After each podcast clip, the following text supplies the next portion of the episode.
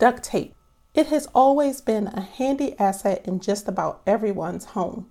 Whether it's used on a leaky faucet, a broken car mirror, or a busted bumper, duct tape fixes almost everything.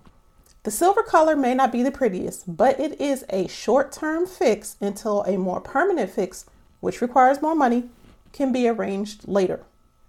Unfortunately, many business owners hold their businesses together with this same method, figuratively speaking, of course. With a little duct tape and elbow grease, anything is possible until you start to burst at the seams and get overwhelmed because your business is running you and it's spinning out of control. So, in today's episode, I'm going to talk about some key elements that you need so that you can remove the duct tape from your business and start to operate like a well oiled machine. Welcome to the More Than Capable Mompreneur podcast. I'm your host, Shannon Baker, a coffee loving mom and perfectionist in recovery that started as a virtual assistant and turned into a total systems geek. My goal is to help you, the busy woman with a tight schedule and an aversion to technology, create systems in your business so that it runs as efficiently as possible, which boosts your productivity. Then you'll have the brain space and the time you need to invest in yourself Grow your business and create success on your own terms without the burnout. So grab your cup of coffee, some sparkling water, or pour a glass of your favorite wine and let's dive into today's topic.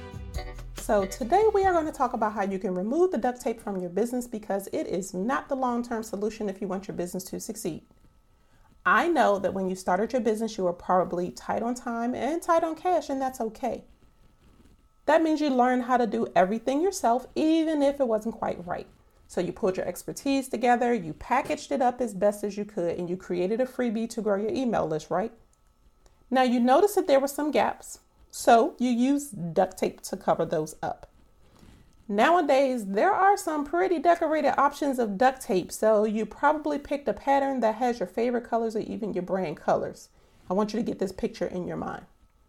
So once you are done covering up the flaws in your business, which definitely means your systems are non existent, everything looked great and it seemed to be held together nicely. Your biggest hope is that no one would look too closely. So, being the duct tape CEO, you should not be wearing that like a badge of honor. That means that you're good at finding ways to save money with your duct tape fixes. And I say that in air quotes. You only spend money when you need to, and for everything else, you find a way to fix it yourself. Now, that may work at first, but duct tape will not hold forever. As your business moves from the incubation stage and continues to grow, you impede its growth if you are the sole person doing everything. Now, if you're wondering which stage of the journey your business is in, please go back and listen to episode number 70.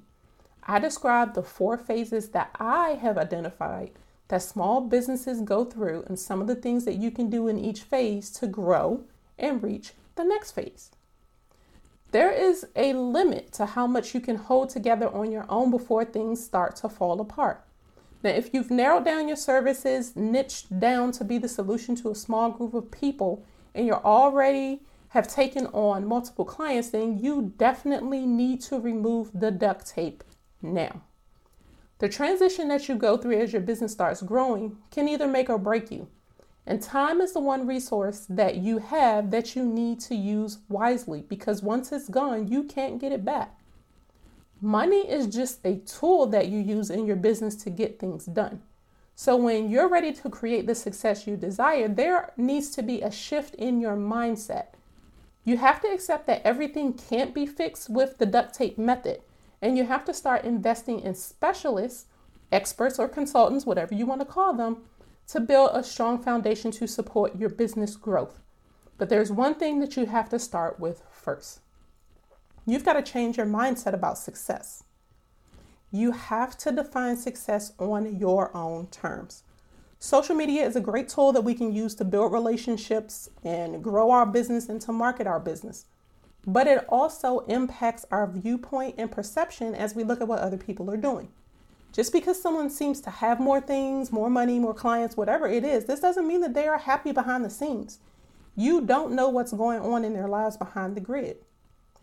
So think about this. Why did you start your business? I'm sure it wasn't so you would have little to no time for your family. It wasn't for you to be chained to your inbox or your cell phone. And I'm pretty sure it wasn't so you would have less time to invest in yourself. And I'm definitely sure it wasn't so that you would work so much that you feel burned out and overwhelmed all the time. Now, I know it's hard not to get caught up in all of the noise and start following the trends. But this journey is hard enough without you putting down your progress because of the so called, and I'm saying that in air quotes too, the so called success that other people brag about. Don't buy into it.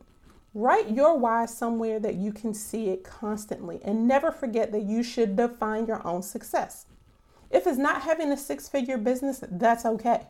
If it takes you longer than others to get things done for your business because you have a daytime job, you focus on your family, so you're going at a slower pace. That's okay too. That's why you have to remember your why. And it's important for you to be able to do the next thing. That's focus on your progress. Take time every day to notice the positive things going on in your life and the progress that you have made. When you do this, you'll be less likely to compare yourself to anyone else. You'll stay focused on your own journey and you'll make decisions that will support what you want out of life. Just take a moment to think about the progress that you've made over the past six months. Does your business allow the flexibility that you desire? Are you able to create priceless memories with your family as you spend quality time with them, especially as the weather gets warmer outside? When you think about these fulfilling achievements every day, they help you see the forest through the trees. When you feel happy, you're op- more optimistic and energized, which leads to action, and action is needed to achieve success. These positive emotions are going to fuel your progress even further. The more progress you make on your goals, the happier you feel. The happier you feel, the more progress you make on your goals. Now, if you think back to the times that you successfully achieved your goals, what was the driving force behind your actions? More than often, it's a reason that's incredibly important to you and not anyone else. That's why you need to just focus on your success and create more of it. So, now once we get through the mindset piece, let's get to the nitty gritty. But that starts with you building a solid foundation for your business. Every business goes through phases of growth. It starts with a dream and it quickly escalates from there. Once you move from phase to phase, duct tape becomes less useful. Eventually, it actually creates a bottleneck. The good news is that a successful company can build systems and outsource work to get things done. Instead of manually doing everything yourself, you have to create systems, and this needs to be done before you even think about building a team. The key is to develop processes and procedures and break those tasks down into smaller jobs. Then you can identify what you can automate using a tool. And once that's done, you can see how to get the remaining tasks done, even if that means delegating them to someone else. That's when you consider outsourcing tasks as a strategic move. Now, if you try to outsource before you have your systems in place, you are not going to have much success with that process. It's actually going to be a very unpleasant experience that leaves you frustrated. Believe me, I know from experience. Now, when I talk about business systems, my definition is a detailed step by step process that identifies the tools that will automate certain steps and the person who takes care of the rest. When you have systems set up for recurring tasks in your business, you never have to waste time wondering how you should begin working on a task or what steps you should take. Now, there are six core systems that every business owner needs no matter what phase of business you are in. I'm not going to go into details about them in this episode, but you can go back and listen to episodes 62 and 72 to learn more about all six. Now, here's the great thing you don't have to create them all at the same time. You can focus on creating them one at a time, which is what I always suggest. And if you want help with that, then we need to talk. You can schedule a free 15 minute call with me to get that conversation started.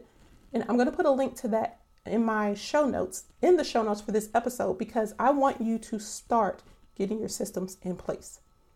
Once that's done again, you can strategically outsource. Now, the hardest part of running and growing a business is knowing when to bring in an expert. You've become accustomed to doing everything yourself, and it may be hard to let go of tasks, but no one knows how to do everything well. So stop trying to be a Jill of all trades and a master of none. Once your system's in place, though, how do you know when you're ready to hire some help? Well, honestly, there's some tasks that you need to hire out for from the beginning. The great thing about using experts is that you can hire them for a project, which is a one time fee, and this allows you to get things done and it frees up your time. That way, you're not wasting time reading freebies, searching videos on YouTube to try to learn how to do something, and you definitely won't be wasting money buying a bunch of courses that you are not going to finish because you don't have the time. Just pay someone to take care of the basics that are not your expertise. You need some examples? Okay. Hire a graphic designer to create your logo. Hire a web designer to create your website. Then you can use that time to focus on building relationships because your network is your net worth. Then you need to keep in mind the phase that your business is in and consider your current cash flow. Knowing how much money you need to have, even for a paid consultation, is very important. So, by using your revenue and cash flow projections of your business, you can t- determine when it makes sense to hire out for these tasks. The bottom line is how you spend your time and your money is your choice. Now, I know you are a savvy CEO. Your time is best spent working in your zone of genius and growing your business. But as long as your business is held together with duct tape, your growth is going to be pretty much non existent. Not to mention, your workload will never lighten, you will never have a schedule that you control, and you will feel overwhelmed and will not be building the business that you desire. Having systems in place is definitely the difference between being able to hit your growth targets or spinning your wheels and getting nowhere. Don't get in the way of your own success. Take action now so that you can move forward the rest of this year and at least get close to reaching your growth and your revenue goals. So, let's review what we've talked about today, which is going to help you remove that duct tape from your business operations. First, change your mindset about your success. This is vital to your journey and it's going to help you ignore what everyone else around you is doing. Determine what success means to you and focus on making that happen. Then you need to focus on your progress. Action leads to success. Increased happiness drives motivation and more action. So reflect on the things that you've accomplished, whether it's big or small. Let those victories fuel you to reach your bigger goals on your terms.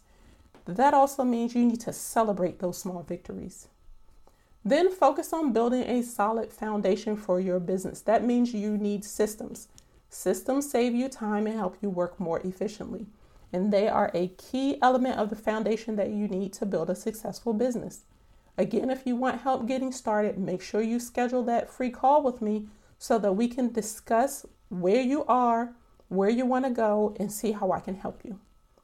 Then, once your systems are in place, you can strategically outsource. Remember, this is after you get your systems in place. Otherwise, you will not be equipped to successfully outsource tasks. The great part about outsourcing is that you can work with experts to handle tasks outside of your zone of genius, and you can plan for that expense in advance. But you won't really know what those tasks are that you need to outsource until you get your systems in place. I hope you see the pattern with the last two tips. Your growth really depends on you having business systems.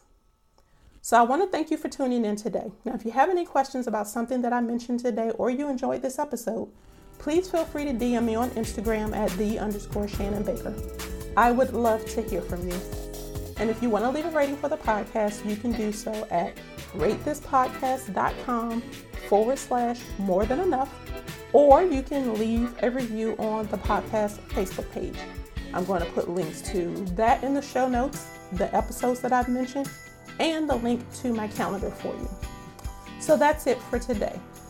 So until next time, keep calm and streamline.